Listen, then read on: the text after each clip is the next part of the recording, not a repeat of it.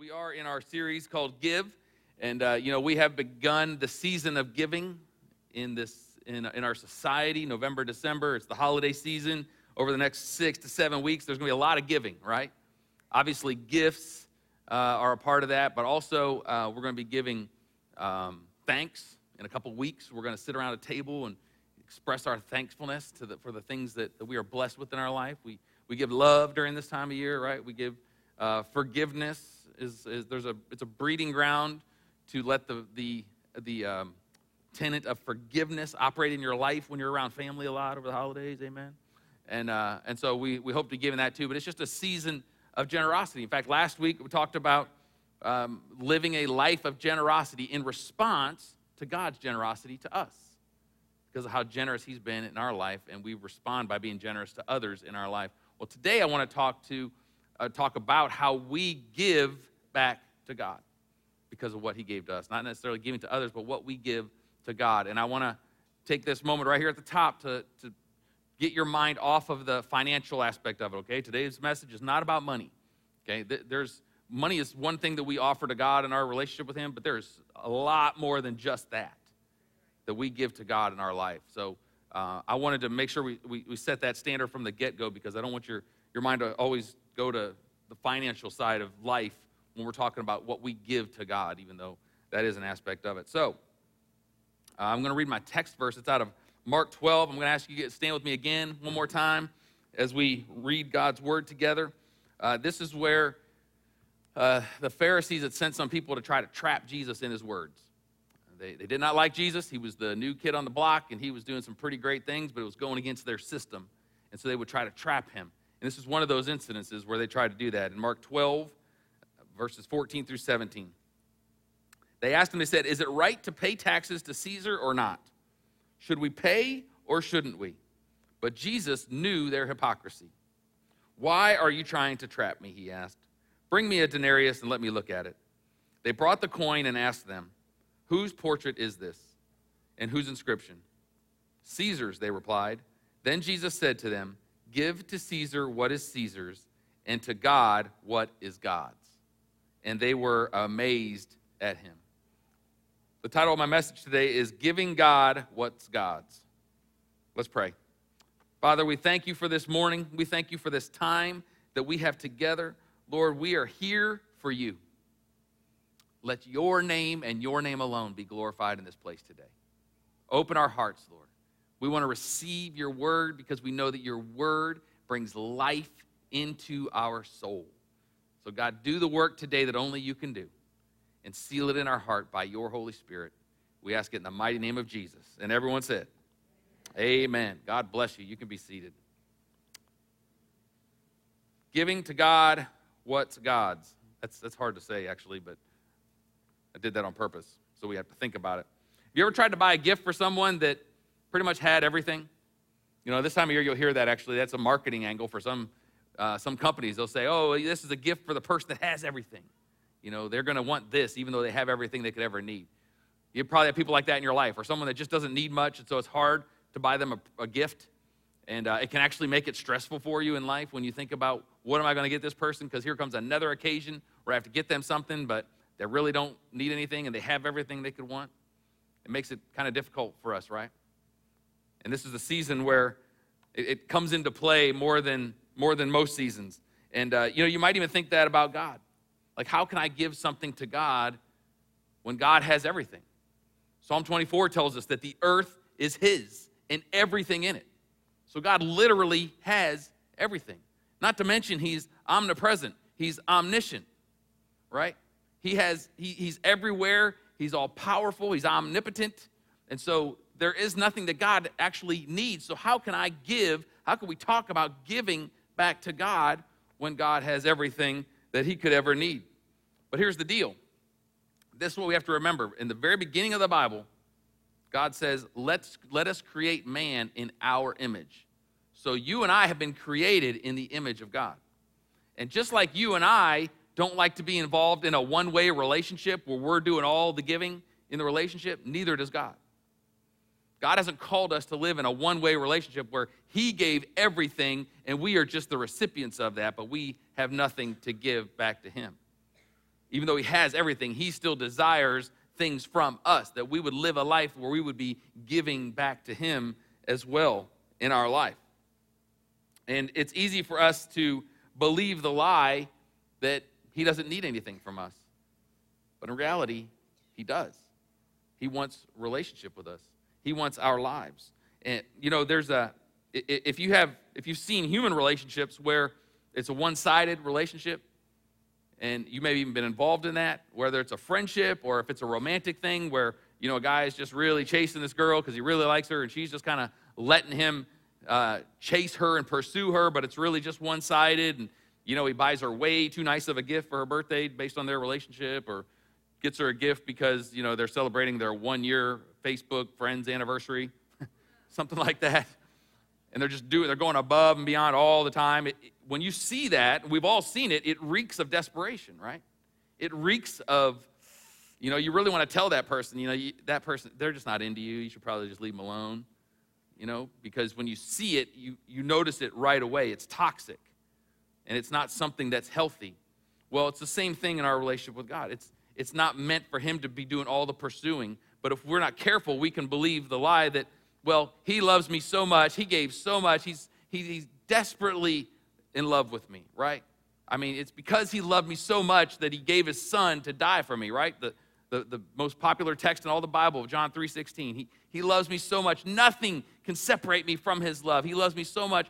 So that means I can treat Him like I would somebody that's pursuing me that I don't really have too much interest in. I'll just throw him a bone every once in a while to keep him interested or to, to give them a little something. And because I give that, give him a little bit of attention, he's so happy to get that little bit of attention, he'll be happy. Because that's what happens in these human relationships, right? You get the, the person gets a little bit of attention and they're so happy that they got a little bit that they'll continue to just over pursue.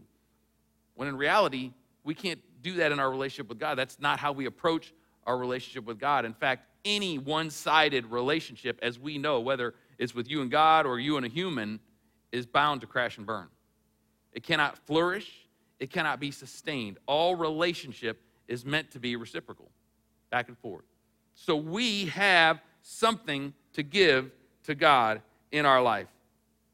And it is a false doctrine to think that God is just okay with our half hearted commitment to Him. It really is. He wants all of it. God is not that, you know, that person that will allow someone to, um, or, or that will continually pursue and pursue this one sided relationship with another person, that person is usually, there's some insecurity there. There's probably a little desperation there. The God we serve is not insecure or desperate. The God we serve has an expectation on our life that because of what he did for us, he expects us to give our lives for him and to pursue him in the same way, in this, with the same vigor, with the same passion that he has pursued us. In fact, the Bible likens us to being the bride of Christ, is what the Bible says. So that's the relationship that God wants with us, is that we would be his bride. He is the bridegroom in this relationship. Now, if you're married in this place today, I seriously doubt that your spouse is okay with giving you giving them your leftovers or a half-hearted commitment to them, right? I don't like to speak for my wife very often, but I can say very confidently that she would not be okay with me just with our, with our relationship being one-sided, unless it was me to her. She might be okay with that, but because it's fun to be the recipient of the one-sided relationship, right? No, of course she wouldn't be. None of us would be because that's not what a real love relationship looks like. And we are we are the bride of Christ. So there is an expectation that we would give our life just like he gave for us. He gave so much for us, right? He literally gave his life so that we could have eternal life. That's no small thing. He gave his life so that we would have eternal life. And he gives us grace. He gives us an, a, a, the, the favor that we don't deserve in our life, he gives us because of what he did for us. So he expects us to be full of grace in our life and even towards him, to love Him, to give ourselves more than we could even give on our own, to give to Him in our relationship with Him. He gives us rest, according to Matthew 11. The rest of God is a beautiful, beautiful thing. Rest in the storm. He gives us rest. He gives us good gifts. The Bible says, if you being evil know how to give, give, give good gifts, how much more your, your heavenly Father know how to give good gifts? So he, he just continually gives. Romans tells us that he gives us his righteousness, that we are the righteousness of Christ because of what he did for us. We literally have his righteousness in us by receiving what he did for us. That's powerful. He just continually gives. You can go on and on and on and on of the things God has given us. So there is an expectation on us to give in return. Now, this, this giving that we do is not about earning our salvation, it's not about earning our favor with God. It is in response to what He's already done for us out of a love relationship with Him. That would be the natural response in a love relationship with your Heavenly Father. So we have something to give to Him. In fact, that's what my text verse says. Jesus says, Give to God what is God's. And I, I, in this verse, he's intentionally vague. He doesn't really say, he doesn't go down and give a list of things that, that, is, that is God's, that he would want us to give to him. And part of the reason he was vague here probably was because he was talking to the Pharisees, and he knew the Pharisees' hearts were hardened. They weren't going to receive it anyway. In fact, that's probably what they wanted was a list. You know, I could have seen these guys pulling out their notebook and their pen. Okay, give to God what's God's. What is it? You know, we're giving 10% of all of our all of our increase. You want 15? We'll give you 15. Okay. What else? Uh, you know, I got tassels on my robe. Do I need some more tassels sewn on my robe? We can do that too. Do I need to fast more often? I can do that too. God, Jesus wasn't looking to give them a list of things that they could do in their life because what you have to understand is reading the whole Word of God and understanding the character of God and the heart of God. We know that what is God's is a lot more than just a couple line items or a spreadsheet with things that we can do to show God that we love Him. Because that's not what it's about. When we talk about giving God what's His, it's about giving Him our life. It's about giving Him everything. And I'm going to I'm going to prove that point here in just a minute. Because I want to give you a few things today. These just things that I, I was praying about this week, and I felt like God really put these on my heart as I was thinking about things that we give God, because you can break it down and you could give thousands of things that we give God, right? But there's three main ones that I think will uh, resonate with you today and be pertinent in your life. So let me give you the first one. The first thing that we give God is our dedication. We give Him our dedication. Our dedication is all about our commitment, it's about our devotion to God, it's about our obedience to God. It's all about dedication. This is about owning our faith. Owning our faith. I, it, with me being in, in pastoral ministry, one of the top two, three things that I am passionate about when it comes to pastoring is to help people own their faith. There are few things in this world, in the, in the church, that sadden me more than when I see people that just really don't own their faith. They, they kind of believe, but just barely. You know? I, I, I believe, but mm, it, it's not really evident very much in my life. And you, you see it you may even be someone that struggles with that. And I'm not here to condemn, but I am here to challenge. And I think it's important that we own our faith, that we, we don't just have this lackadaisical, half hearted approach to our faith, but that we have a dedication to our faith that we stand out, that it's obvious to those around us that we have a faith and we own it and we, and we are living it out in our lives. In fact, this, this pandemic, one of the things that saddened me the most about it is that it has exposed a lot of Christians who really haven't owned their faith. They've kind of used this as an opportunity to kind of slip out, you know, and kind of become invisible. And uh, that is not the heart of God for us. It, it, he wants us to be completely dedicated to Him, to be completely devoted, to be obedient to His word. That's, that's one of the strongest aspects of our faith. In fact, when when we when we start thinking about our faith, we have to ask ourselves the question. Here's the question we have to ask. Does my faith cost me anything? Does my faith cost me anything? And I'm not talking about money. Does my faith cost me anything? And I would tell you today if your faith doesn't cost you anything, you might not have faith. Because faith in Jesus costs us something. It actually costs us a lot. Because if you're if you if your lifestyle still mirrors the lifestyle of society, then you have to ask yourself, do I really have faith? But if your lifestyle doesn't mirror the lifestyle of society, it will cost you something. You have no choice. And Jesus tells us very clearly that if we're going to follow him, that we have to count the cost. To not go into this whole walk of faith thing half heartedly. In fact, I'm going to read for you out of uh, uh, Luke 14, where he talks about this. This is where Jesus was getting really popular in his ministry. People, he was doing a lot of really great stuff, people getting healed, set free from demons, all kinds of really cool stuff. So at this point, he was popular. He was he shot up the, the popularity rankings quickly at this point. Okay? And it said, and it's in Luke 14, and look what it says here in verse 25 through 30. It says, Large crowds were traveling with Jesus. And turning to them, he said, So he's got a large crowd following him. This is proof that he wasn't just about having a lot of people around him, he was committed to the truth.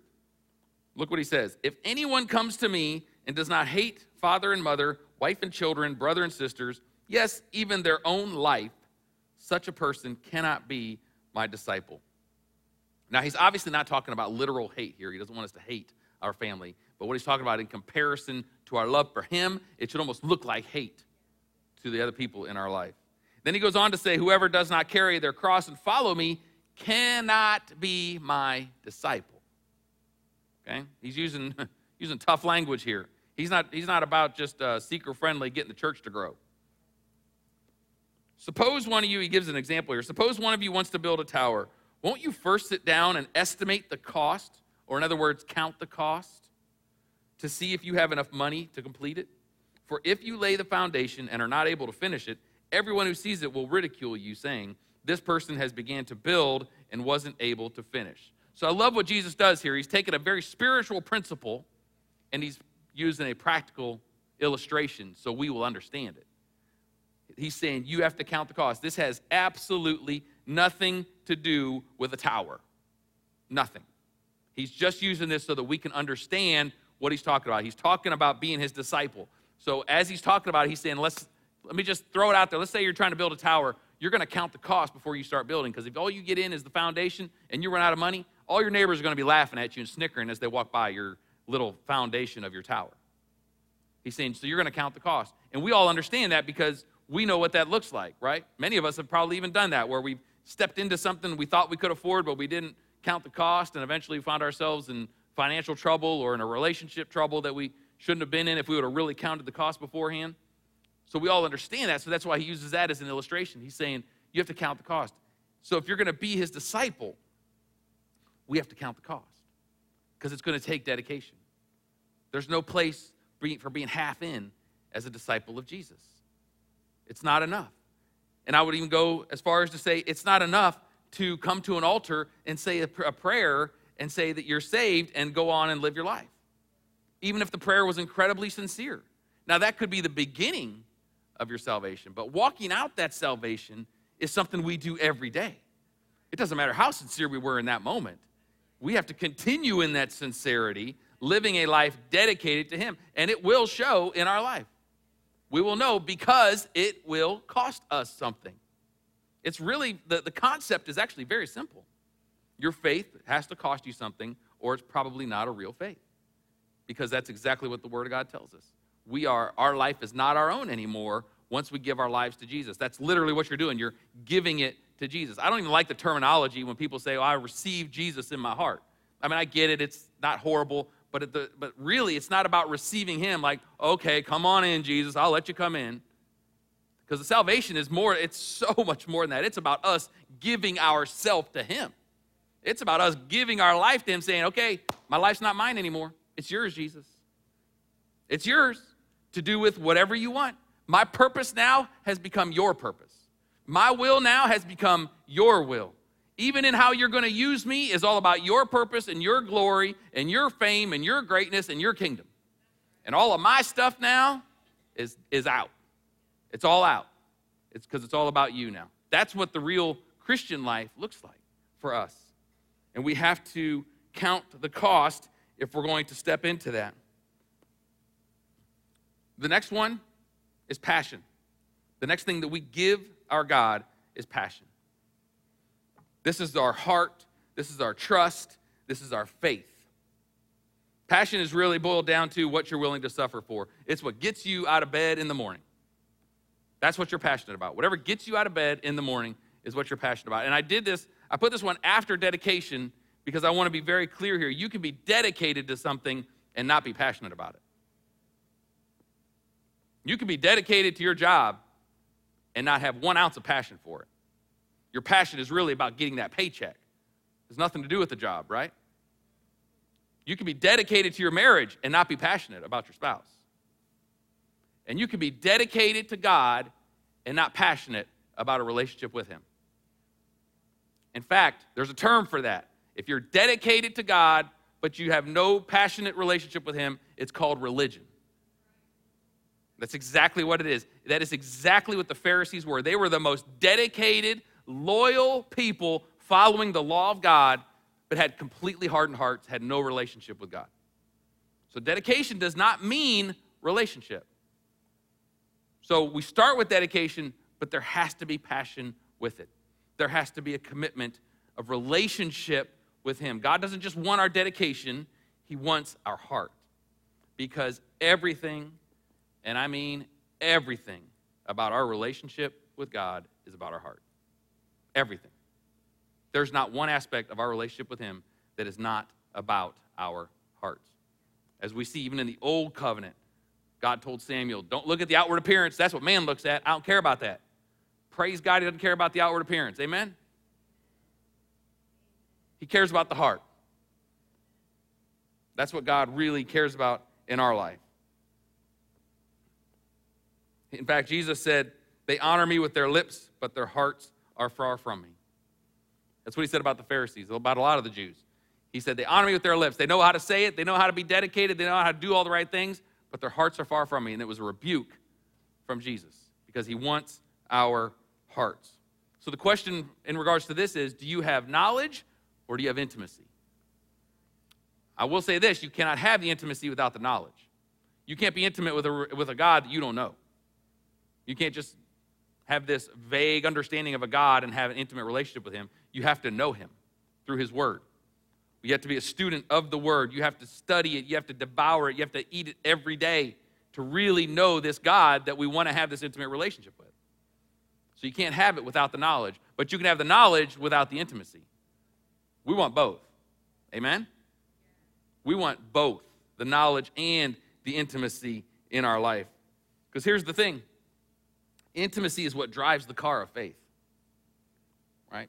You can have faith without being really intimate with God, but you know, have you ever driven a car, if you put it down in the low gear, if you go slow enough and don't over rev the engine, you know, you can still get to where you're going, right? But it's going to have a lot more wear and tear on your vehicle, and it's going to take longer to get there. It's not, you're not using it the way it's designed to be used up and drive where you have overdrive, you can set your cruise and not worry about it, right? Intimacy is what drives the car of faith in our life. It drives our faith as we are as we pursue that love relationship with him, an intimate relationship with Jesus that he desires in our life. We get perspective in ways we don't get when we're just full of knowledge. And it, it'll drive the car in our life. It'll, it'll keep a lot of wear and tear off of our bodies, off of our souls, if we are in relationship with Him. It doesn't, I'm not suggesting that everything will go perfect for us, that everything just is easy all of a sudden, but we know He's with us and we know what it looks like to live in relationship with Him because we are doing it firsthand. God wants our hearts. And, you know, the verse that has been as much of a life verse for me as anything that really was instrumental in me when I, when I really started to pursue a relationship with Jesus and not just live in religion uh, is it's, it's out of Philippians 3, and it's Paul talking about what uh, he, he started off by talking about how religious he was and how he was a Pharisee of Pharisees and he had everything going for him, right? And then he met Jesus and ruined everything. Jesus just turned his life upside down. So these next four verses, let me read in Philippians 3, verses 7 to 10. It says, But whatever was to my profit, I now consider loss for the sake of Christ. What is more, I consider everything a loss compared to the surpassing greatness of knowing Christ Jesus, my Lord, for whose sake I have lost all things. I consider them rubbish that I may gain Christ and be found in him not having a righteousness of my own that comes from the law, but that which is through faith in Christ. The righteousness that comes from God is by faith. I want to know Christ and the power of his resurrection and the fellowship of sharing in his sufferings, becoming like him in death. All right, so first of all, let me break this down a little bit. The word he uses knowing there twice. He says, the surpassing greatness of knowing Christ Jesus, and then he says, I want to know Christ. That word know there, that is not just to know casually, that is a very intimate knowing. That is the same word that would be used to describe a man knowing a woman and them having a baby together. It's the same thing. And it's not a sexual term, it's just a very, very intimate term. So Paul's going on bragging about how he's had it all. He had respect, he had stature, he had money, he had everything a man could ever want. He, had, he was feared, which is what a lot of men want, because he had power, he had authority. Yet when he met Jesus, he said, I have lost it all. He said, I have literally, I have lost all those things. And he says, but you know what? It's basically garbage. Compared to knowing Jesus intimately, none of it matters. And, church, this should be the heart of every Christian. Every one of us that professes faith in Jesus, this should be our heart. You might say, well, you know what? I'm not there. I don't really feel that way. Well, you know what? That's okay. It's okay that you're not there. The, here's the thing don't be content not being there. Don't be content to say, well, you know what? That was Paul. Ah, he was, you know, like the apostle. Obviously, God had a special plan for him, so he had to do a lot to get him to that place. He did it for Paul so that Paul could write it down so that we could experience it ourselves. Paul was just the vessel. Paul is nobody special. He was a sinner just like you and me. He needed the grace of God just like you and me. He wasn't eloquent in speech, he wasn't anything to be impressive by, by human standards. So it's not that, oh, this is just Paul. This is the standard for everyone that would profess Jesus Christ. Because he has taken all of us out of the miry pit and put our feet on solid ground. Every one of us. And all he asks from us is that we would pursue an intimate, knowing relationship with him. Church, I can tell you, I, am not here every day, but I live my life to believe this verse right here. That's how I live my life. If, and if I ever get off track, this is where I go. I go right back to this. Lord, I want to believe this too. I want to believe that everything else in comparison to knowing you is basically garbage. And now, don't, don't take this to the extreme and think, oh, well, we shouldn't have relationships, we shouldn't have a house, we shouldn't have any money. That's not what he's saying. He's saying, in comparison, that it pales so much in comparison that there's nothing in this world I would ever want to put above intimately knowing my Savior. That should be our heart. And you know what? Again, if it, you're not there, that's okay. You know how you get there? You pray and you ask God to help you. You, you dedicate yourself to Him, and then you pursue Him passionately. And you get there. It doesn't happen overnight. It does not happen overnight. I've been doing this for about 25 years, almost 30 now. And there's still there's still a lot of days where I'm like, Lord, I just really want to do my own thing. I just want to do nothing today. I don't want to think about you. I don't want to think about anything. I want to do my thing. Can we just be honest? That's who we are. We're human beings. We have those moments. But those are the moments I'm like, okay, I need to press it even more. I need to deny myself and take up my cross even more today because he's worthy of it, because he deserves it in my life. And here's the irony of it all, church. We can't we limit how much we can even receive from God based on us not having that intimate relationship with him. And here's why.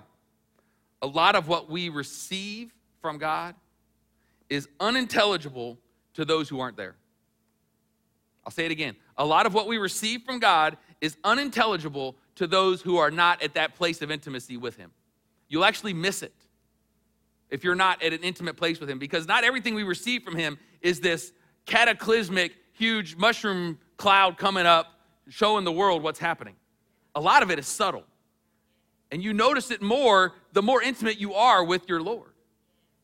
So he could be doing things, he could be pouring things into you. You can't even receive it, you can't even understand it, you can't even know that you have it because you're not at that place of intimacy with him. I'm telling you, I've I know it's true. Because, because the more intimate you get with him, you start to notice things you never noticed before. They were, already, they were always there, you just notice them more now. Like, wow, God really is good. Wow, he really is faithful. Wow, he really is awesome. My life didn't really change necessarily, my circumstances didn't, but my perspective's different. I see I can actually worship you, I can actually trust you in the midst of the storm. Huh, how about that? What's changed? It's going to be your level of intimacy with Him. That's when you get that perspective to be able to receive from Him. So you could say all day, God, oh, I want to receive, I want to receive your blessings. God, pour out your blessings in my life. Pour out your spirit, do your things in my life. Let me see.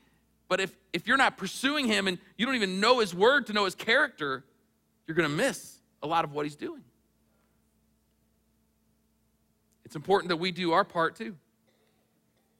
All right, so let me do the last one here. The, the third thing that he would want from us that we can give to God is our praise. Now, I could stay here for about four weeks, but I've got about 15 minutes left, so we're going to get it all in in 15 minutes. But God wants our praise. He wants our worship. He desires our worship. Not only does he desire it, he commands our worship. Did you know that God wants your praise, your worship, as much as almost everything else that you can actually give him? He desires our worship. He desires that we would give our worship to him. In fact, the Bible tells us that he's seeking for those that will worship him. It's in uh, John 4. It's the words of Jesus. It says, Yet a time is coming and has now come when the true worshipers will worship the Father in spirit and truth, for they are the kind of worshipers the Father seeks. God is spirit, and his worshipers must worship in spirit and in truth. He is looking for people to worship him. I tell you this, I don't know if that even does anything in you or stirs you up, but if God's looking around for people to worship, I want him to see me. I want him to see me worshiping. Not because I necessarily want anything from him, but he's worthy of it. He deserves it. In fact, there are a lot of reasons why God wants us to worship him. I can boil it down to two today that I think are pertinent. One is that he deserves it. At the end of the day, he deserves our worship. All of us. He deserves it. He's worthy of it, He's earned it, and He deserves it in our life. And number two, because it shows that we get it. When we worship Him, it shows that we get it, that we, that we get Him. On some level, we understand who He is. We understand His goodness. We understand His faithfulness. We understand His mercy. And you know what? The more we get it, the more we worship. That's how it is in my life. The more I get it, the more I worship. Now, don't take it wrong what I'm saying. I'm not saying the more I get from Him, the more I worship. He doesn't have to give me anything. He does because that's how good He is. But that's not why I worship Him. It's me getting it. Like, oh, okay, I do see who you are. I really see, I see that you are my Lord and my Savior. I really see that you are the God that created it all, that you really are the Alpha and the Omega. You're the author and the perfecter of my faith. You're the first and the last. You're the beginning and the end. You are worthy of my worship. So I worship Him because I get it. It's a great sign because your worship is your level of worship is directly proportional to how much you get it. It really is. And it's not some elite club. We can all get it. you just have to want it. He will not keep it from you, but He wants us to get it. Psalm 63. This verse, man, I found this verse this week and it just, I did something on the inside of me. This is a Psalm of David. Psalm 63, verses 3 and 4, it says, Because your love is better than life, my lips will glorify you. I will praise you as long as I live, and in your name I will lift up my hands. This is a beautiful verse, but you know what makes it even better is when you look at the context of it. David is living in the desert. He's running for his life from Saul. So he's running for his life, but he still has it in him to say, Your love is better than life. That's a guy who gets it. That's a guy who gets it. It's not about his circumstances. He could have sat there and said, God, I was anointed king. You told me I was going to be the king, and here I am running for my life, and I've done nothing but help Saul, and he hates my guts because he's jealous and insecure and trying to kill me. Nope. He says, My lips will praise you, will glorify you because your love is better than life. You're, there's nothing better in this world than the love of God. And David got it, and we can get it too. That's the heart of God for each and every one of us. Do you believe that his love is better than life? Do you believe it in here? Not because it's Sunday morning and it's easy to repeat it or go along with it, but do you really believe it in here? And if you would say, if you're honest with yourself, and you say, no, well, then let me tell you again, that's okay. Just don't be content to stay there. For the love of God, don't be content to say, that's just not me. None of us are any more special than anyone else. The, the, somebody, people say all the time, the, the ground at the cross, at the foot of the cross is level. We're all at the same place. We all have the same Bible. We all have the same Holy Spirit. We all have the same God that we serve. And his heart for us is that this would be our heart. That we would know that his love is better than life and there was nothing in this world that could steal our worship. Nothing can steal it, church. Nothing. But you know, well, something that can, that's an abomination, is self pity. David could have been in self pity here and said, you know, that Saul was chasing him. He never did anything wrong. And I want to I want to say something today, and I want you to hear me. Self pity is from the pit of hell. Every time. It's from the pit of hell. And there ain't one of us in here or watching online that hasn't dealt with it. But that doesn't make it right. Just because you know Christians that are in self pity doesn't mean, well, I can do it too, because they are too. No, it is straight from the devil. Because all it does is it takes your worship of God and it puts the worship on you or on your situation. And really, in reality, what you're doing is you're worshiping the devil by allowing yourself to stay in self pity. Now, listen, I'm not belittling what may have happened to you. You may be in a situation that is tough, as tough as what David was going through here, but it still does not give us any place for self pity because here's the deal God is faithful. He is faithful. He is, he is the same faithful and the same good to every one of us. His faithfulness is consistent across the board. It's the most consistent thing in the history of the universe. Is his love, his faithfulness, his goodness, his mercy. It's straight across the board, right? So if someone on this side of the room has $10 million in their checking account and this somebody over here is struggling to make their mortgage payment, God is not more faithful to this person than he is to this person. God's faithfulness is the same. So our circumstances, our worship doesn't change because of our circumstances. Our worship is supposed to be consistent too because we're worshiping Him in His faithfulness and in His goodness and His mercy and who He is. That never changes. So we can worship Him if we have 10 million in the bank or if, or if our account's in the red.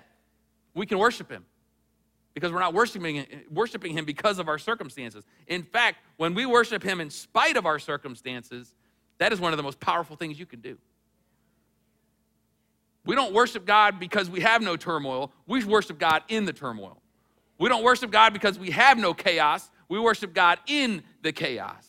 We don't worship God because we have no trouble. We worship God in the trouble. And I tell you today, church, when we worship God in our situations, there is a supernatural thing that happens, and God can break chains in our life. He can set us free. He can do miracles and do all kinds of stuff in our life. We miss out on a lot of God's miracle working power because we will not worship in the storm. It's truth. If we will learn to work, now, now listen though, because we can easily twist this. It's that's not why we worship. I'm not just worshiping you because I'm trying to get something from you. It's about genuine worship. It's about worshiping, worshiping Him, saying, God, no matter what happens, it will not steal my worship. Nothing will steal my worship. Amen. Praise God. You might say, Well, I don't have anything to praise Him for. Huh. Come see me after church. I'll give you a few things. If you have air in your lungs, you have something to praise Him for. In fact, I'll take it another level. If you are on a ventilator and having help getting air in your lungs, you have something to praise Him for. You always have something to praise your God for. Hear me, church. There's, there are few things more beautiful to the ears of our God than, than uh, the worship of a follower of Jesus that's worshiping in the storm. It is one of the most beautiful things to the ears of God. It is like incense rising to his throne.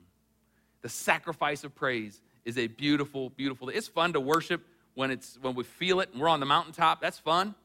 And God will be enthroned on those praises too. But man, there is something about someone that's just gone through hell that's still saying, no, no, devil, you're not taking my praise. I'm still going to worship. It is extra special. And, it, and I'm telling you, there is a supernatural aspect to it that we can't explain, but God moves on our behalf. You can worship your way through anything. You can worship through anything. Sometimes uninvited guests are allowed into our life, right? I mean, the, the earth is the Lord's and everything in it. So anything that's uninvited into your life that brings darkness or brings turmoil in your life, an uninvited guest, it's something God allowed, right? Sometimes God will allow those things into our life for a season. It's not to, it's not to hurt us or to harm us, but He allows it. He has purposes sometimes that are higher than ours. But here's the thing we can know. It, it, it, may, it may come into our life, it may, there may be a season of it, but it's not forever. In fact, I want to read one more verse to you out of uh, Luke 22. This is when the, they came to arrest Jesus. They're finally going to arrest him and take him off to prison or, or to, be, to be crucified.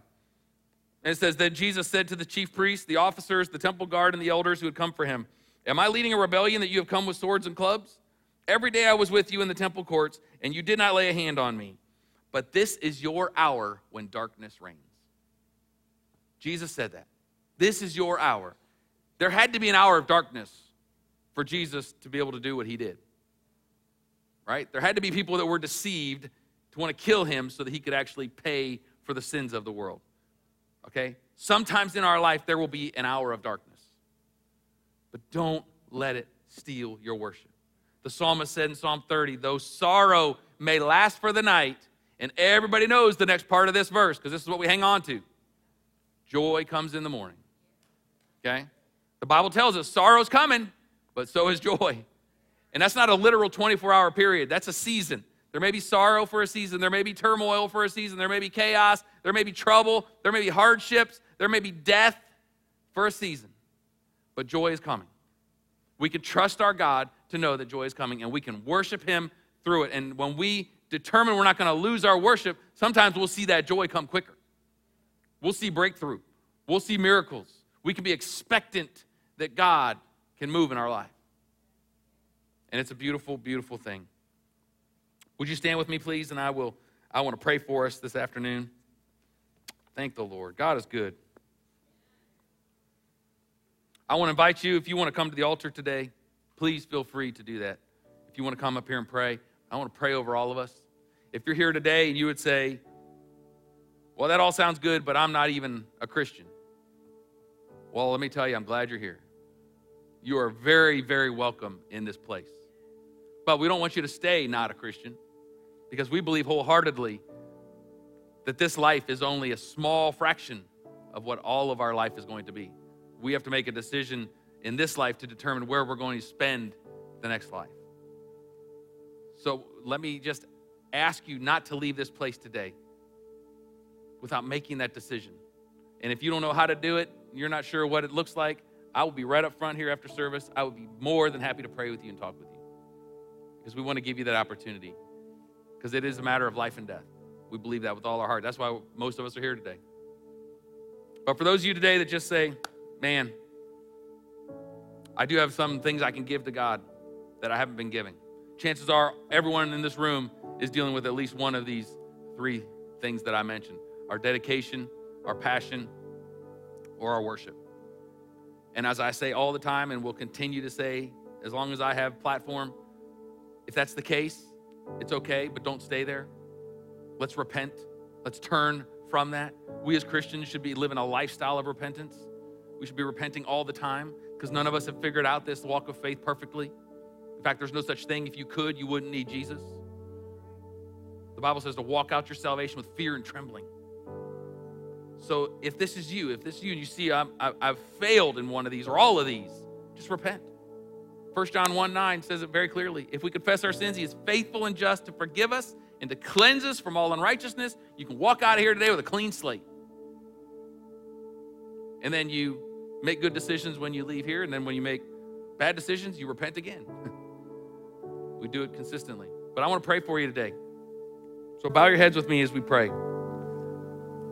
Father, I bless you today. I thank you for your word. Lord, your word is, is manna. We need it so desperately. God, we, we long for our hearts to be good soil where this word can produce fruit in our life. Lord, that is a supernatural experience that we cannot do on our own. There is nothing in us, in our flesh, that can go after you. But God, we can give ourselves to you. We give you today, we give you our dedication, we give you our passion, we give you our worship. You are worthy of it all, Lord. And Lord, we know that the amount that we can even receive from you is proportional to our level of dedication and passion and worship. Lord, take us to that next level, Lord. Help us to take the next step in this walk of faith. Lord, we're not looking for everybody here to be spiritual giants. We just want to take the next step. And Lord, where we have fallen short, we repent. We thank you for your forgiveness. Church, I just encourage you, just in your own words, you could just tell the Lord where you're at. You don't even have to say it out loud, just say it in your heart. God, we love you today. Thank you for your forgiveness. Thank you for your grace, your mercy. Thank you for rest. Thank you for your righteousness. Thank you for your Son, and thank you for your Spirit that lives in us. Holy Spirit, come and have your way in each one of our lives. Help us to live for you, to glorify you, to crucify our flesh, to count the cost in following you, and Lord, to never lose our worship. Hallelujah. Praise your holy name, Jesus. And it's in your name that we pray. And everyone said, Amen. Amen. Can we give God one more hand clap offering today? Thank you, Lord.